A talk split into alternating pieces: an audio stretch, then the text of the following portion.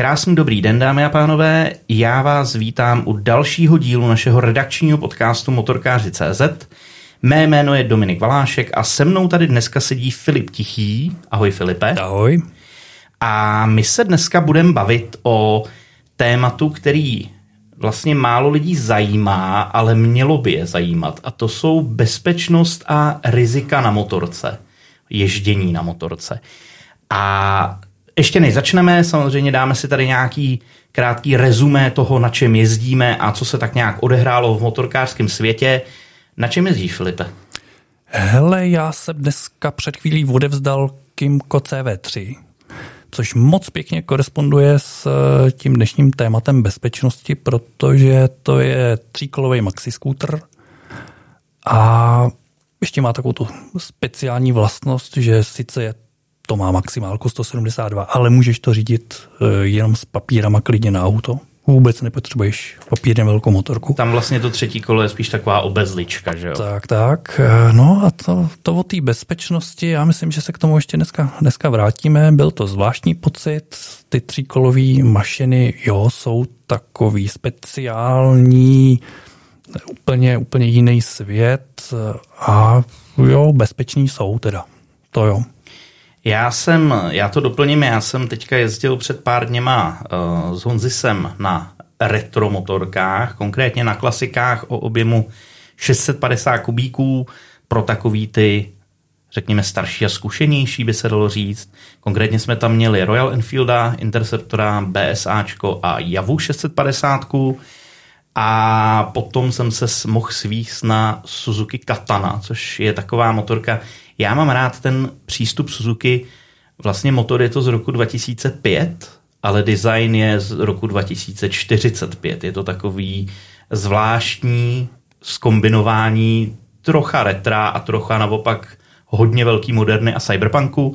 No a tobě dneska vyšel test na Tracer 9 GT+, pokud se nemýlim. Přesně tak. Včerejší nebo dnešní recenze Eh, GT Plus, která zase pěkně eh, ladí souzní s tím dnešním tématem bezpečnosti a rizik, protože to má zase, zase o vyšší palbu asistentů, který, jak jsem psal, jak jsem psal v úvodníku test, testu, tak před deseti lety bych eh, každý hnal, kdyby mi řekl, že, že mě mašina bude sama šáhat do brzd nebo, nebo měnit rozložení brzd předu dozadu, no tak jo, řekl jsem to tam několikrát, doba jde dopředu a některé ty věci dělají ty, ty komputery už jako líp než já. Musím, musím říct, že za některé asistenty jsem rád, buď za ty bezpečnostní, no anebo quick shifter, že jo, to je kapitola sama o sobě, protože tak krásně řadit za pomocí quickshifteru, to už v dnešní době umí pár, pár bohů někde, někde eh, na okruhu, ale jsou věci, které který se pomalu tak jako dostávají dostávaj do toho světa a najednou je všichni chceme.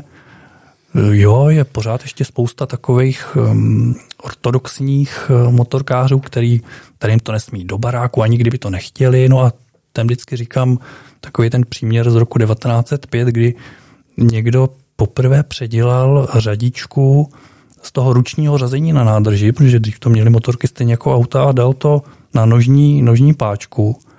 No a v tehdejším tisku se psal, že to se nikdy jako to mi nesmí do baráku, to se nikdy neujme, takovýhle pokrok, to, to by zničilo úplně zážitek z motorkaření. No, já si myslím, že to dost podobně bude navazovat na dnešní asistenty. Celkově o tom, o těch technologiích v motorkách, který tam chcete, potažmo nechcete, to jsme se bavili v našem podcastu dva díly zpátky. Takže jestli vás tady to téma víc zajímá, zevrubněji, zkoukněte rozhodně tam. Já ještě projedu novinky, asi úplně nejdůležitější novinka uplynulých dní za posledních 14 dní od posledního podcastu, tak jsou nový bavoráky, protože oni nejsou zas až tak noví, ale ty jsi to psal, jestli k tomu něco řekneš? No, nejsou tak úplně nový všechny. Do té řady F900 GS, GS Adventure a F800 GS, která dřív byla F700 GS a má úplně stejný motor jako zbývající dva modely, tak tam se zdánlivě stalo jenom to, že BMW nasadilo ten větší agregát 900 z modelu F900 XR, ale Oni úplně překopali to základní, základní GSO. F900 GS je úplně jiná mašina s úplně jiným rámem, dokonce i s úplně jiným designem, zase s pokročilejší palbou veškeré elektroniky asistentů. No, docela překvapili. Všichni jsou naladění na nový GSO 13 stovku a nikdo netušil, že se objeví úplně, úplně e, nový adventure Adventure Bike. Je teda zvláštní, že mají tři designy teďka, nebo dva základní v té řadě F900. Já si myslím, že se to časem unifikuje a že všechny budou vypadat tak, že opustějí takový to zvláštní světlo, ten přední světlomet eh, ve tvaru těch dvou pokrčených očí a bude tam zase to jedno jednoduché světlo, co teďka má F900 GS. No, už se v tom nebudu zamotávat. Eh, podívejte se na článek, tím bych to uzavřel. Eh, já jsem potom psal a mně se ta motorka strašně líbí, byť asi nejsem ta úplně cílová skupina na ní. Aprilie 457. Eh, Aprilie tím vlastně uzavřela řadu kapotovaných RS, protože vlastně má RS 125, má RS 660 a teďka nově má RS 457, což je vlastně naprostý vrchol toho, jakou motorku můžete dostat na papíry A2 od 18 let. Psal jsem tam, eh, že kapoty z Noále tím pádem můžou doprovázet motorkáře od raných začátků až po tu motocyklovou dospělost. A vzhledem k tomu, že Aprilia se ráda odkazuje na tu svoji dvoutaktní historii a na tu svoji dvoutaktní tradici, tak si myslím, že tak jako se říká, a oni to říkají sami, oni ta, sami to uváděli už tenkrát v tiskových zprávách, že RS 660 je vlastně duchovní nástupce RS 250, dvoutaktní, dvouválcový, tak si myslím, že ta RS 457, která má mimochodem teda taky dvouválec, čtyřtaktní pochopitelně dneska, takže ta 457 by mohla být vlastně duchovní nástupce v otevřený RS 125 ve dvou taktů, tý starý, a že by to mohla být vlastně docela fajn malorážka s 35 kW se 175 kg. Mimochodem těch 175 kg, jestli se vám to zdá hodně, ona míň mít nesmí, protože eh, podmínkou na řidičák A2 není jenom výkon, ale je to i poměr výkonu a hmotnosti, který nesmí přesáhnout žádná celý 2 kW na kilogram, to znamená, že ta motorka, když má 35 kW, tak musí mít 175 kg a to přesně má. No a novinky bych ještě uzavřel KTM, která včera ukázala, nebo už je to pár dní, ale včera jsme to vydávali, ukázala uh, dva reliový speciály. Je to, jedna je opravdu jako seriózní závodní stroj, to je 450 rally replika a potom ukázala 890 Adventure R, což je není závodní speciál, se závodním se nepočítá, nicméně je to pro ty lidi, kteří rádi jezdí daleko a po nespevněných cestách a myslí to opravdu vážně, kor s tou nespevněnou částí. Tak, to by byly novinky a my se pomalu dostáváme k našemu dnešnímu tématu, kterým, jak jsme se bavili, tak je, jsou, je to bezpečnost a rizika motorkaření. Začneme tou nudnou částí a to jsou statistiky. Statistiky má málo kdo rád, takže my si tady povíme na našich silnicích v roce 2022, to znamená v minulém roce, tak bohužel umřelo 62 motorkářů. To číslo není drasticky vysoký. Já jsem koukal na nějaké statistiky v rámci Evropy, tak jsme zhruba v polovině, eh, když se vezme úmrtnost na motorkách na 100 tisíc nebo na milion obyvatel. Eh, kdyby vás to zajímalo, tak úplně vévodící této statistice je Řecko, této nelichotivý statistice, eh, který vede před Slovinskem paradoxně a to s téměř dvojnásobným odskokem. Takže v Řecku je to hodně divoký, u nás to až tak divoký není, ale stejně samozřejmě eh, těch zesnulých na našich silnicích na motorkách bychom rádi viděli daleko, daleko méně a úplně v ideálním případě nulu. Třeba se tam jednou dostaneme Nicméně s tím právě souvisejí ty rizika a s tím souvisejí ty nebezpečí. Já jsem koukal, ty tam máš ještě nějaký statistiky. Já tady mám takový eh, spíš obecný míry rizik, který tuším 2010 eh, byla nějaká velká evropská studie, která tak trošku se snažila hodit do čísel takový ten jasný fakt, že motorky jsou prostě víc nebezpečný než auta. No vyšlo z toho, že e, riziko fatální nehody na mašině je 30krát větší než, než v autě. Což jako vypadá děsivěji. Vypadá to hrozně, no ale pak to pokračuje dál, no ale jízda v autě je zase 30krát, 30krát eh, rizikovější než jízda MHD a vlakem a, a letadlem a autobusama.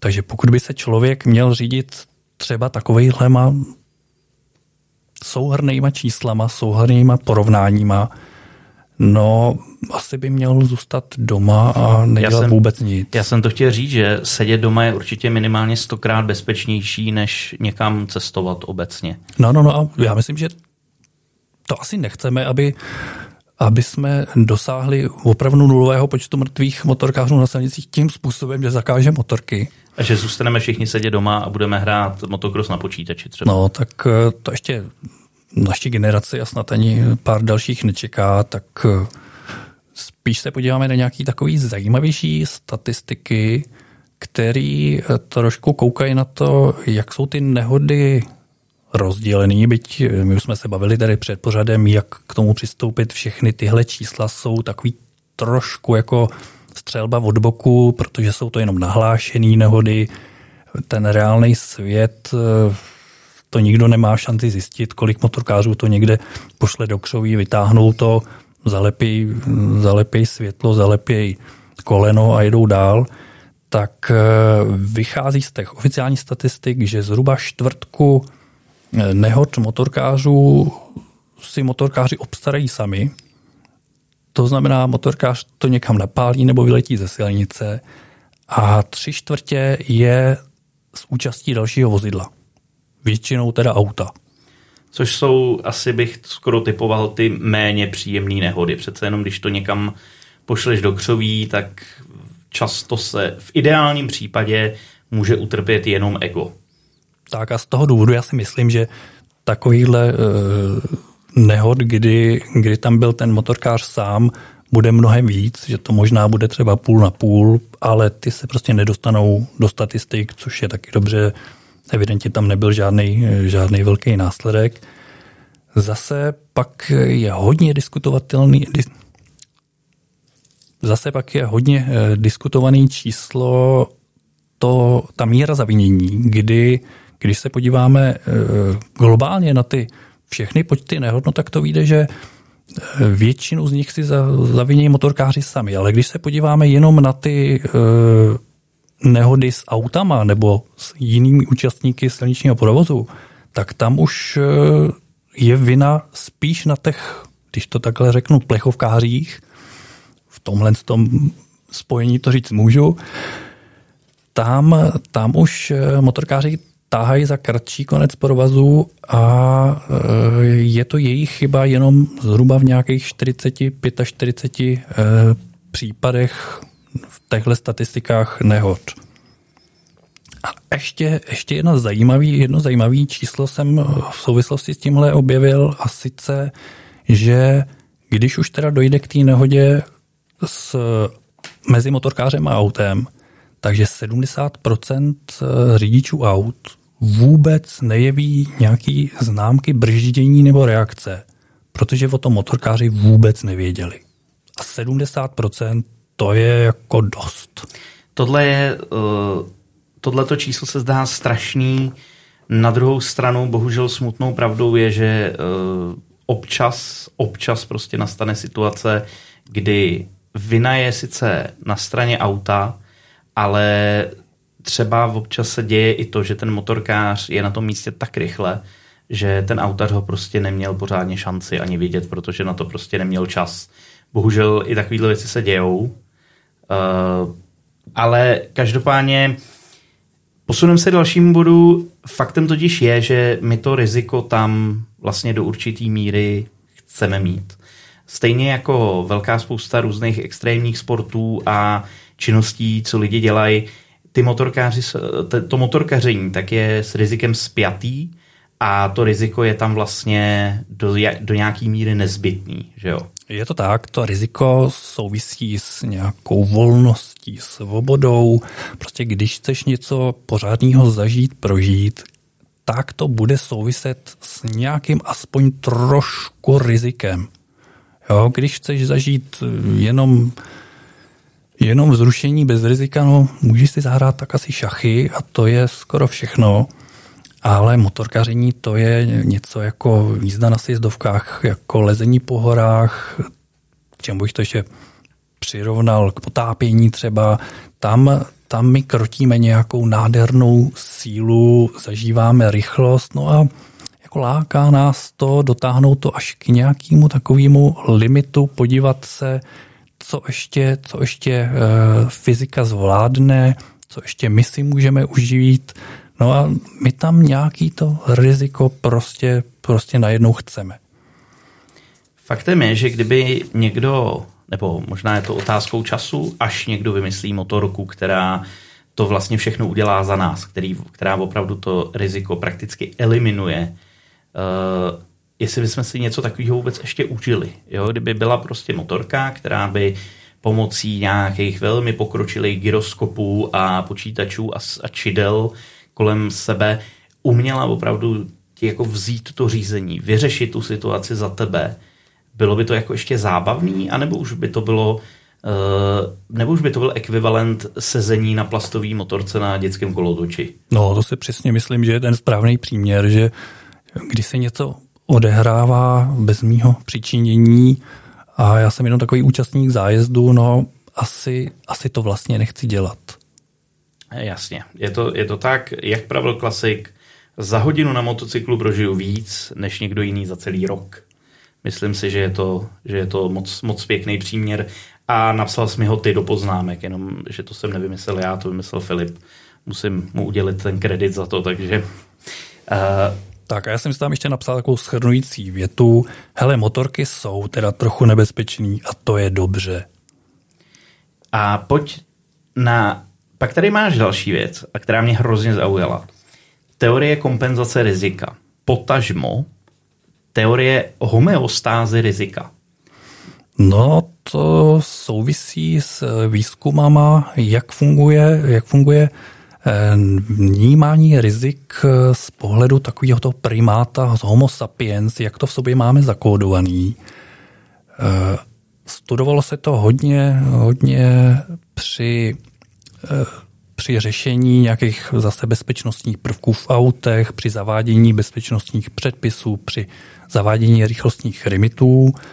No a zjistilo se, že lidi v sobě mají zabudovanou nějakou každý trošku jinou míru, míru rizika, kterou jsme schopní akceptovat a kterou, což je zase teorie, která někdo říká, že už je vyvrácená, ta homeostáze rizika, kterou dokonce i vyžadujeme, že my chceme prostě maximalizovat nějaký zážitky a k ním potřebujeme nějaký, nějaký to riziko a my si ho někdy i údajně uměle trošku zvýšíme. Ale v tom praktickém světě motorek se to odráží hlavně v tom, že třeba bezpečnostní přilba, která v dnešní době už asi nebudeme rozporovat, že je dobrý nápad, protože taky jezdíme 130 a jinak by nám to tam každá moucha vyrila, vyrila brázdu do, do tváře, tak se ukázalo, že třeba bezpečnost, tyhle bezpečnostní prvky, jako jsou povinný přilby, pásy v autech, no že vlastně statisticky tak úplně nevedly k nějakému poklesu nehod nebo dokonce poklesu fatálních nehod a počtu mrtvých, protože lidi se cítějí tak jako víc chránění, tak na to dupnou víc. Já si myslím, že docela dobrá analogie uh, akcept, uh, aplikovatelná na motorky, tak je, co máš na sobě za oblečení. A vlastně pokud někdo začíná jezdit na motorce, tak spousta lidí vlastně jde nejdřív tou cestou motorky a až potom cestou výbavy. Jo? Takže nemělo by se to tak dělat, ale v praxi se to děje. Lidi prostě začínají jezdit eh, v normálních kalhotách, v obyčejných džínách, v obyčejných keckách. No a potom tak si uh, nakoupějí to v oblečení pořádný, najednou se cítí chráněnější, mají ty správné boty, mají ty správné kalhoty, bundu. A ty lidi začnou velmi často zrychlovat velmi často začnou zrychlovat právě proto, že se cítějí právě líp chráněný. Ale potom je to aplikovatelný i na druhou stranu. Když potom sedneš na tu motorku a potřebuješ prostě na ní někam popojet, nevezmeš si na, vezmeš si na sebe akorát tu helmu a rukavice třeba, uh, nevezmeš si na sebe bundu, nevezmeš si na sebe pořádný kalhoty a boty, tak uh, naopak jedeš opravdu jak připosranej, jedeš prostě pomalu a bojíš se toho, a protože se necítíš tak chráněný. A přesně je to to, co jsi říkal. Ty vlastně dorovnáváš neustále tu míru toho rizika, aby pro tebe byla na té samé úrovni. A to je věc, kterou děláš podvědomě. To nějak dělá uh, takový ten náš pohled na svět, který máme každý, každý úplně jiný. Uh, pro jednoho je úplně v pohodě jet eh, stopem na trek po Iránu a něco jako fakt zažít a to je pro něj to, ten prožitek. No a pro někoho jiného lejít jako v noci na Václavák, to už, eh, to už by bylo jako přes míru takový prožitek, to já už, to já už radši asi nechci. Takže podobně v těch motorkách, každý to máme hozený eh, do nějaký míry rizika, jsou jezdci na čopru, který znají svoje možnosti a, a znají svoji mašinu a vidí, že hele, tyhle zatáčky, když projedu už sedmdesátkou, tak už si užiju a to mě stačí.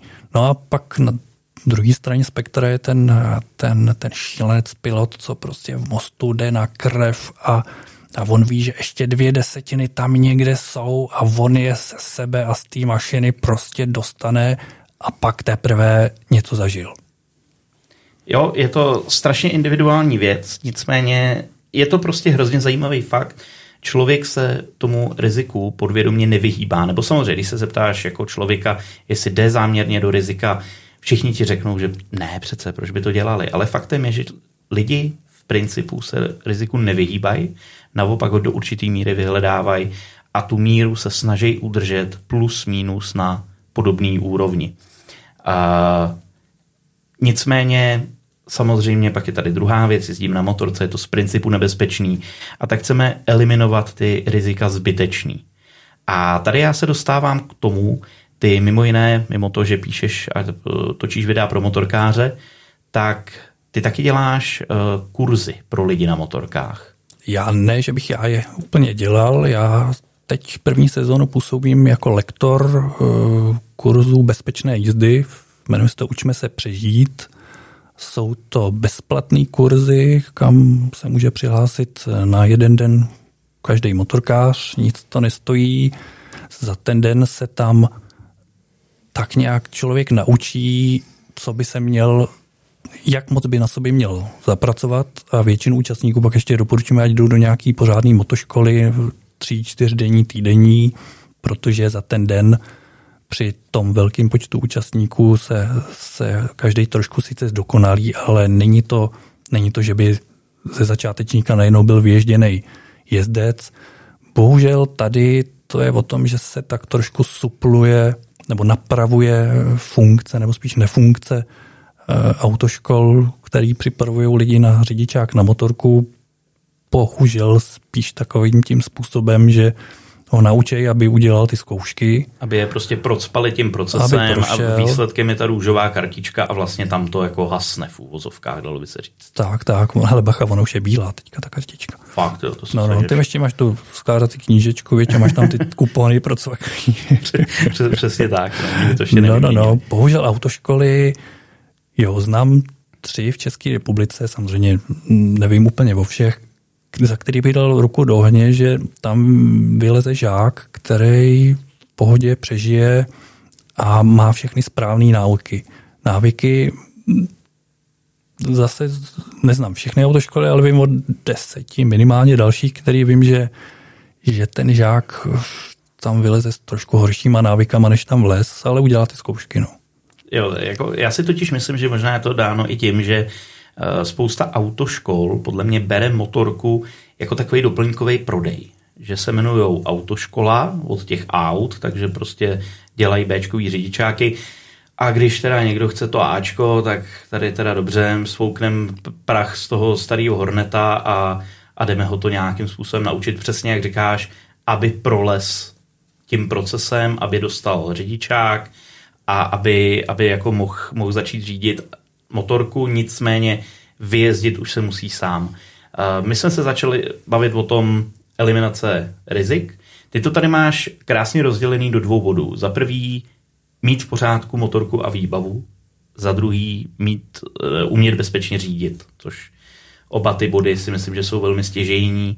A když si takhle prošel pár těma kurzama z pozice instruktora a když si viděl, s čím tam ty lidi jezdí, jaký třeba jsou nejčastější chyby, co ty lidi mají na motorkách, co jako co mají špatně s motorkou, potažmo s tou výbavou. Ale je to zvláštní, ale teď si uvědomuji, že ta úplně jako největší chyba je, že mají úplně špatnou motorku. Že tam jako hodně se to týká takových těch paní, co, co začínají znova motorkařit. Jo, ta řidičák už má 20 let, ale teď jsem 18 let nejela. No a proč máte zrovna tu, tuhle motorku, prostě litrový dvouválec Buchar s sportovníma řídítkama. No to byla po manželové, on si koupil novou, tak tahle je teďka pro mě. A ta paní by potřebovala jako trošku se vyjezdit na té 125, kde e, prostě pohyb plynovou rukojetí nebo zatlačení na páčku brzdy znamená něco úplně jiného než na litrovém pomalu okrovém bucharu, kde, kde prostě milimetr na plynu znamená znamená 60 Nm, jako dolů nebo nahoru. Jo, 125 to znamená asi 2 Nm třeba. jo, tam se něco naučíš jezdit pomalu, pak máš šanci vyřešit něco netypického, když, když budeš chtít jezdit rychle.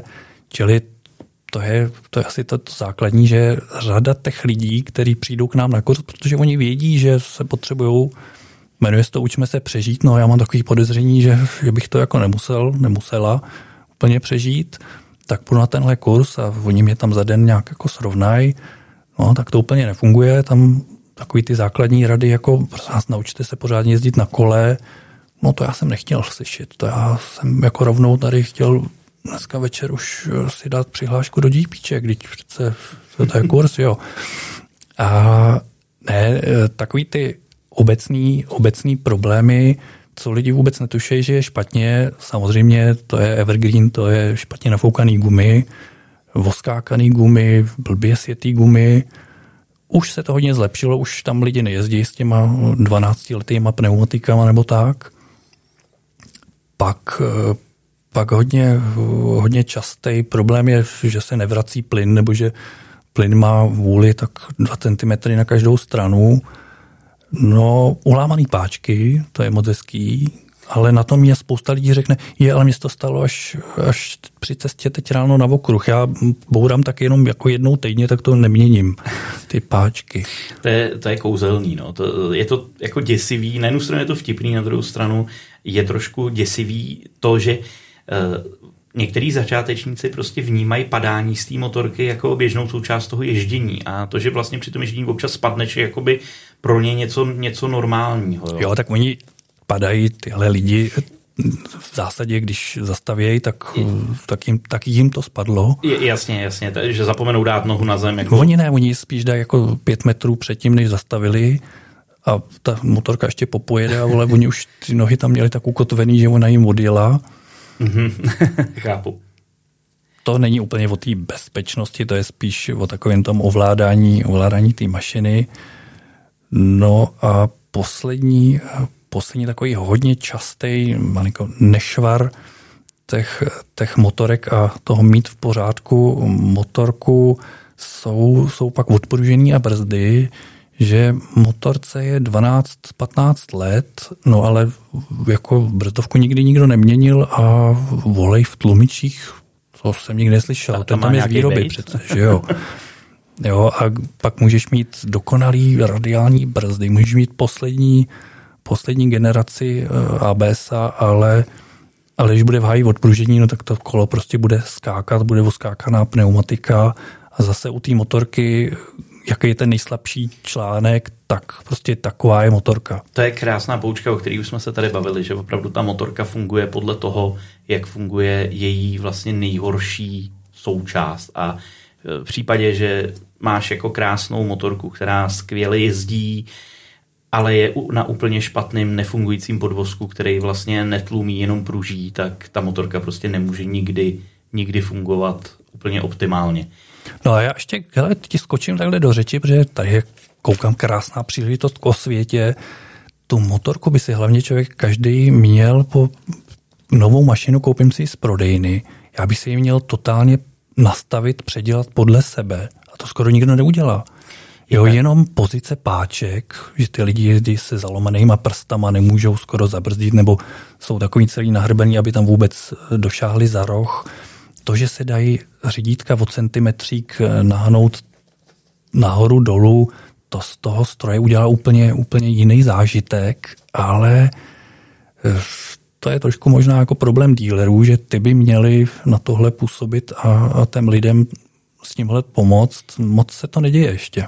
Tohle je, eh, tohle je mimochodem zajímavost, to je, já si vybavuju, že když jsem dělal autoškolu, ono už je to taky dost let, víc let, než bych chtěl, aby to bylo, tak uh, jsem měl takovou jednu z těch opravdu jako oldschoolových příruček, prostě uh, zájemce o řidičák, kde kromě toho, že bylo, že motor, motocykl se startuje tak, že se řadící páka zatlačí do motoru a pak se otočí, tak tam bylo právě to, že motorku vždycky, když se jako jdeš, nebo vždycky, když jdeš přesně se svý stanový motorce, tak by si si měl kompletně celou nastavit. A bylo to tam hrozně zdůrazňovaný, že přesně nastavení jako všech páček a ovládacích prvků je strašně stěžejní součást vlastně toho zážitku. A přesně myslím si, že se na to, že se na to velice zapomíná a že i to je taková jedna z těch drobností, kterou můžeš udělat proto přesně, jak jsme si říkali, aby si eliminoval rizika. Takový ty zbytečný rizika. My nechceme eliminovat, eliminovat riziko, že co třeba,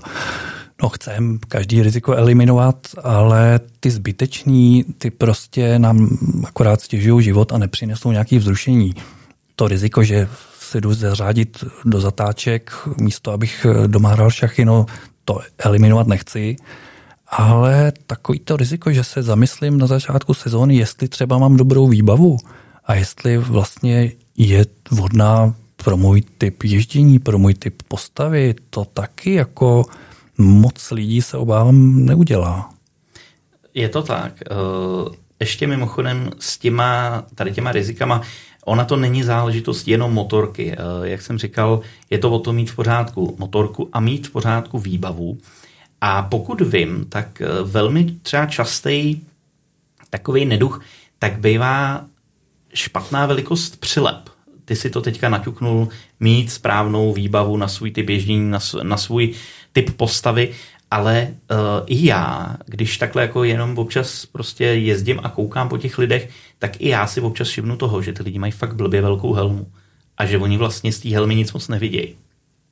No tam je ten problém, že jakmile ti přilba zakryje trošku ze zhora moc ten výlet, tak ty přicházíš o strašlivě eh, velkou složku takového toho automatického vnímání rovnováhy, protože ty nevidíš ten horizont najednou, ty vidíš jenom ten šedý asfalt a abys viděl horizont, tak už musíš dát hlavu nahoru a najednou rovnováhu musí řešit tvoje hlava, místo aby pěkně automaticky vyřešila ta, ta, ta motorika a, mícha, nebo co to tam vlastně všechno funguje. A ty pak najednou seš po 100 kilometrech úplně odvařený, utahaný, no protože tvoje hlava musela řešit strašně moc věcí a, a představovat si, kde ti chyběl jaký horizont, protože jenom taková blbost se ti vymačkala levná přilba, která je na začátku krásně příjemná, že jo, na té prodejně, no, protože je vycpaná vatou a, a za chvíli ti nesedí tam, kde by měla a to už se ani nebavíme o tom, že kdyby k něčemu došlo, takže ty lícnice ti moc jako nepomůžou a nepodržej, nepodržej tu lepku, no. Je to, je to tak, takže noste investujte do těch kvalitních věcí, to si myslím, že by z toho mohla být takový, že by z toho mohlo být po naučení investovat do kvalitních věcí a hlavně uh, investovat nejenom peníze, ale i čas do toho výběru a správně to, správně to všechno volit. A další věc, umět tu motorku správně řídit. To je samozřejmě, jednoduše se to řekne, a dostáváme se k tomu, přesně jak si říkal, paní, který uh, sednou na litrový SV po 20 letech a strašně se jako divějí. Uh, ono jde na takovýhle motorce jako jezdit, jde na ní i začít, když, k tomu přijde, když na to přijde. Jenomže on je dost podstatný rozdíl jezd, jako považovat za úspěch to, že na té motorce jezdíš a neumíráš a úplně jiná věc je tu jízdu na té motorce si užít. A ty si přesně říkal, vybrat si motorku takovou podle svých schopností, eh, rozjezdit se, trénovat tu techniku té jízdy a vlastně dělat toto celé v nějaký logické posloupnosti. Zase se zeptám, jaký jsou jako nejčastější takové chyby uh, v technice jízdy, to, co jako dělají nováčci, špatný návyky typicky, s čím jezdějí. No, nedá se říct úplně špatný e, návyky, ale takový instinkty, který my v sobě máme vlastně ještě, ještě od opice a který my si musíme zautomatizovat, jak s nima zacházet a malinko se někde v nějaký té komerční motoškole potom vyjezdit a dát si jiný návyky.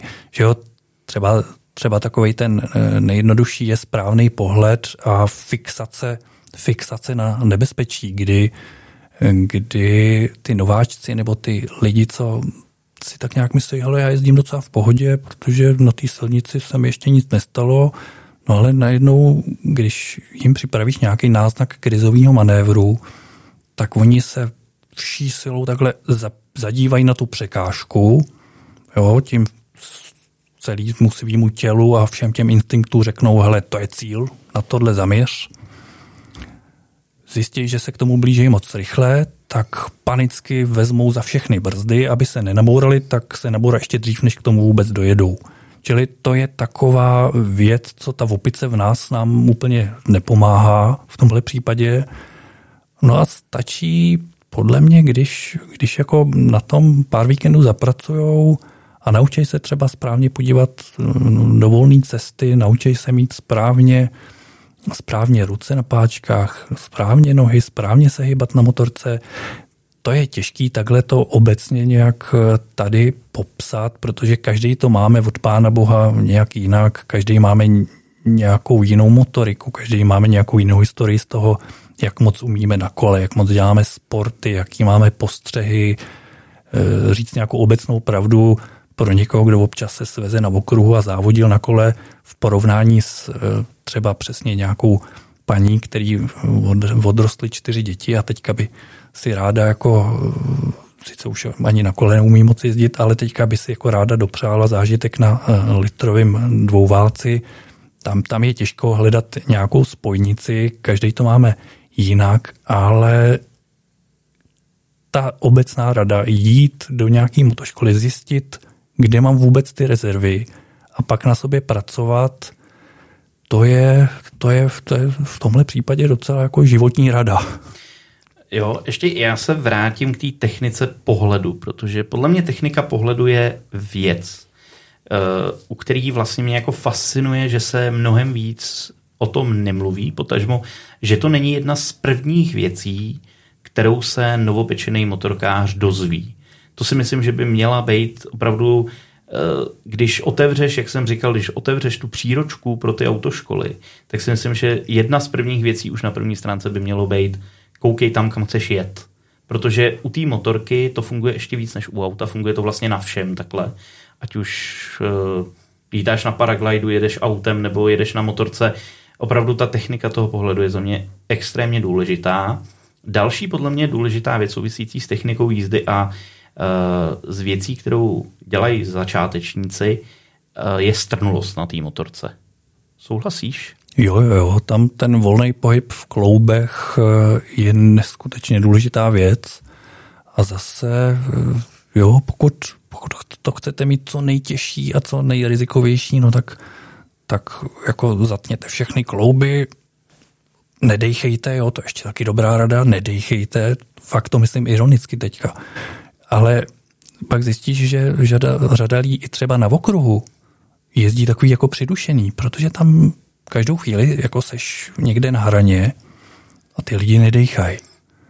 Jo, a já, když jsem ve svém mládí občas ještě na ten okruh zavítal, tak, tak jsem zjistil, no, že že najednou teďka jsem asi tři zatáčky za sebou nedechal, protože jsem nějak měl pocit, že mě, mě to asi rušilo v soustředění. To samý, ta strnulost, eh, taková ta, taková ta volnost všech kloubů, to je neskutečně důležitá věc, která se dá velice snadno jako nacvičit, naučit, ale chce to, aby ti to někdo trošku jako vtlouk do hlavy vysvětlil. Chce to a zároveň si chce vyzkoušet, přesně jak jsi říkal, nějaký náznak třeba té krizové situace, protože uh, i když se na to člověk bude soustředit při nějaký normální jízdě, tak v momentě, kdy nastane nějaká, nějaká krizovka, tak uh, v tu chvíli přesně ty lidi, kteří to nemají úplně vžitý, tak přesně udělají to, že strnou v ten moment a jsou prostě jsou úplně jako stuhlí. Uh, velmi typicky, jak jsme říkali, vlastně na začátku 25% nehod přibližně si způsobíme sami. Myslím si, že dost značná část tady těch nehod je daná úplně jednoduše tím, že třeba ten motorkář typicky eh, nařítí se do zatáčky moc rychle, nebo do té zatáčky úplně přesně nevidí, ona se mu najednou zavře, motorkář se lekne a v tu chvíli tak eh, ten motorkář prostě strne zase souvisí to s technikou pohledu, z ničeho nic ty seš uh, strnulej, koukáš tam, kam nechceš jet, koukáš na tu škarpu, která tě úplně přitahuje a v té strnulosti tak prostě to zahodíš do škarpy.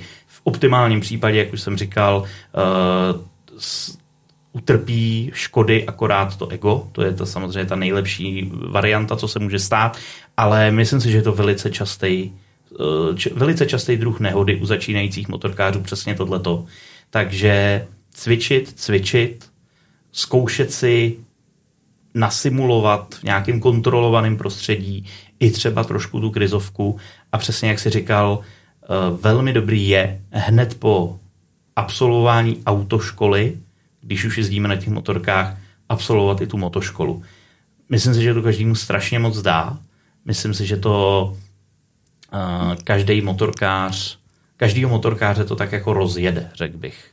Jo, teďka máme krásnou nabídku na trhu, je spousta autoškol, je spousta pořadů, pořadů v televizi o autoškolách, máme prezidenta motorkáře, takže teďka ty motorky jsou takovou jako krásnou součástí, součástí společenského života, no, se nedá říct, ale píše se o nich, mluví se o nich, řidiči aut tak najednou víc tušejí, že tady jsou ty motorky, je tady spousta motoškol, je spousta krásných příležitostí e, si to motorkaření užít, takže by bylo škoda si to jako pokazit nějakým takovým zbytečným rizikem, jenom tím, že v sobě mám nějaký zlozvyky a já jsem jako nenašel ten půl dne, abych, abych zjistil, jaký a, a trošku si, si poladil i i třeba tu svoji kondici, rovnováhu a nějaký to instinktivní řešení těch krizových věcí, protože, jak jsi zmínil,